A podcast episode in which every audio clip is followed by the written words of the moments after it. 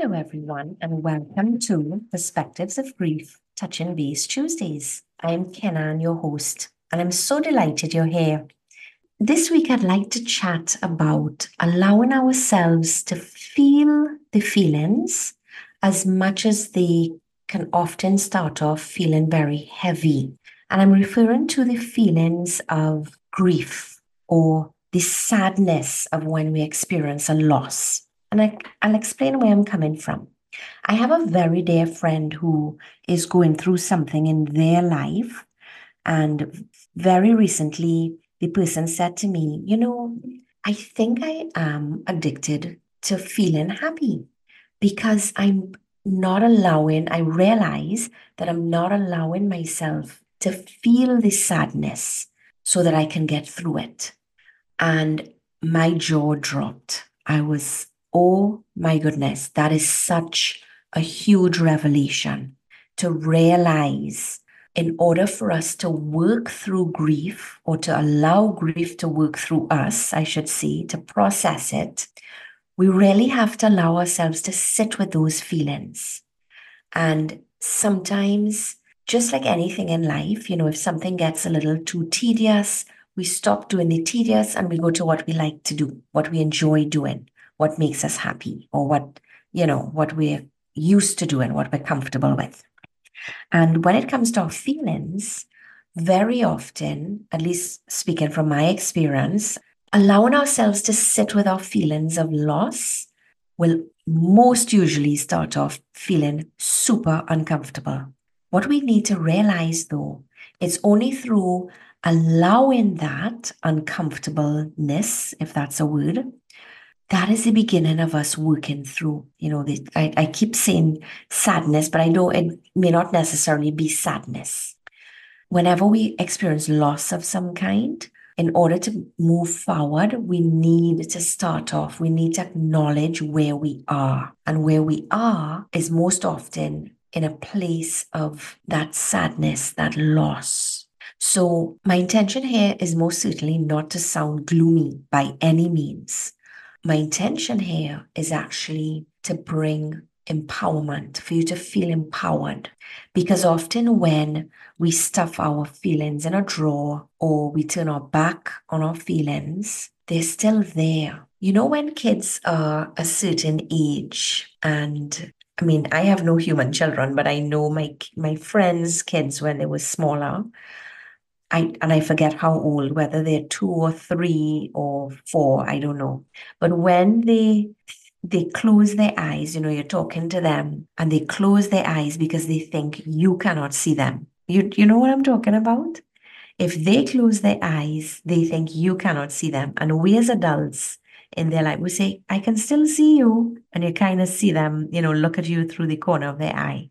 Well, very often our feelings are like the adults in our life, and we are like that child.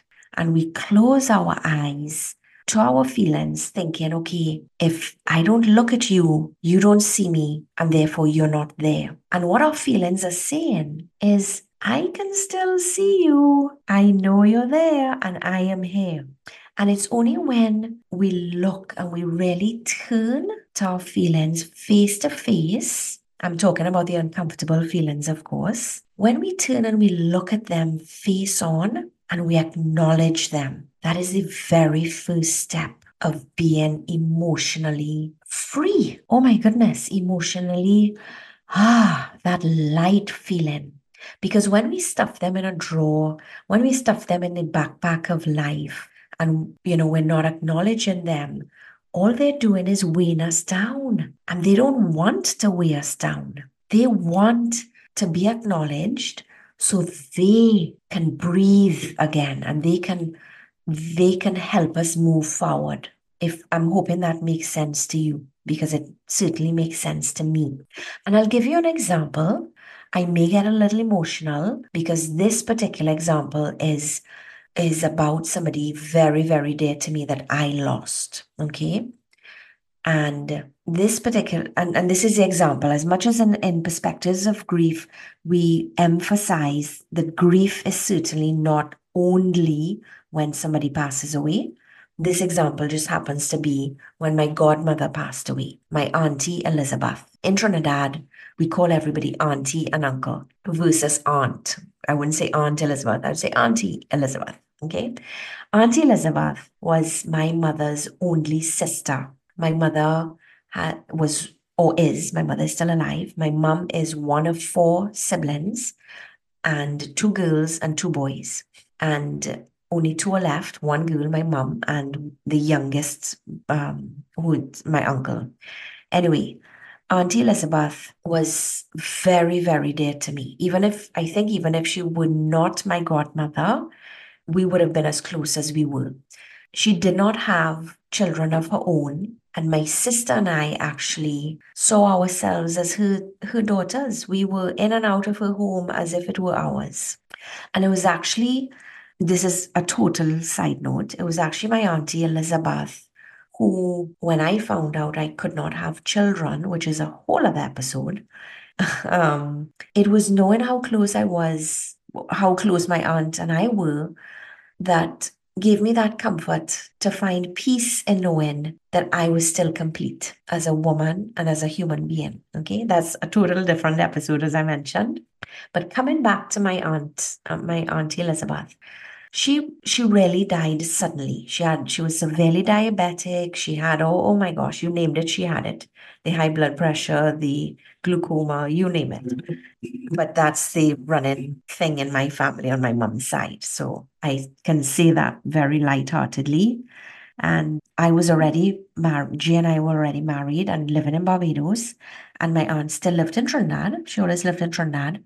I spoke to her on a Thursday after my mum called me to say your aunt is going back into the hospital. You may want to call her. And I'm so grateful now that I think of it. Because if my mum had not called me that day, I may not have called my aunt because I was at work. And that was really, it turned out, the last conversation I had with her. So when I called her, you know, I'm just sharing this in memory of my aunt as well, right? I'm taking the opportunity. But my conversation with her that day was you know, when she answered, I said, you know, you, uh, you know, it was hello and everything. And then it was, I said, do you have like a young, cute boyfriend doctor in the hospital or something? You're going in and out, in and out, in and out. Anyway, we chuckled, we laughed, we talked. And of course, it was time to say goodbye. And actually, that conversation was the very, very, very first conversation in my life, other than with Jay, my husband, that was my very first conversation that I ended saying, I love you. I don't know where it came from. Probably my spirit knew it was going to be the last conversation on this earth between my aunt and me. And she replied, I love you too. And this Saturday morning, I got the call saying she had passed away. So, what had happened, she had a bleeding ulcer, and I really never got to know all the details, but basically, she had a heart attack. And died in hospital very, very suddenly. And for many years, for many years, this was 1997 that she died. The way I comforted myself was th- by thinking out, you know, out loud or to my consciously that she's in Trinidad, I'm in Barbados, and I just haven't chatted with her in a long time. We just haven't talked for a long time because we're both busy. Imagine that is how I found comfort. I totally, knowing now, I did not know then, totally turned my back on my feelings, totally turned my back on my grief. And I say that now with zero judgment if that is where you are. Because you know what? Those were horrible, horrible feelings to face. And I can say that now, and I can assure you I'm holding back tears because even thinking of that time in my life and that loss is a very heart wrenching thought. I know if that is where you find yourself, just not knowing, not knowing, not even knowing where do I even begin? Like, how do I even begin to sit with my sadness?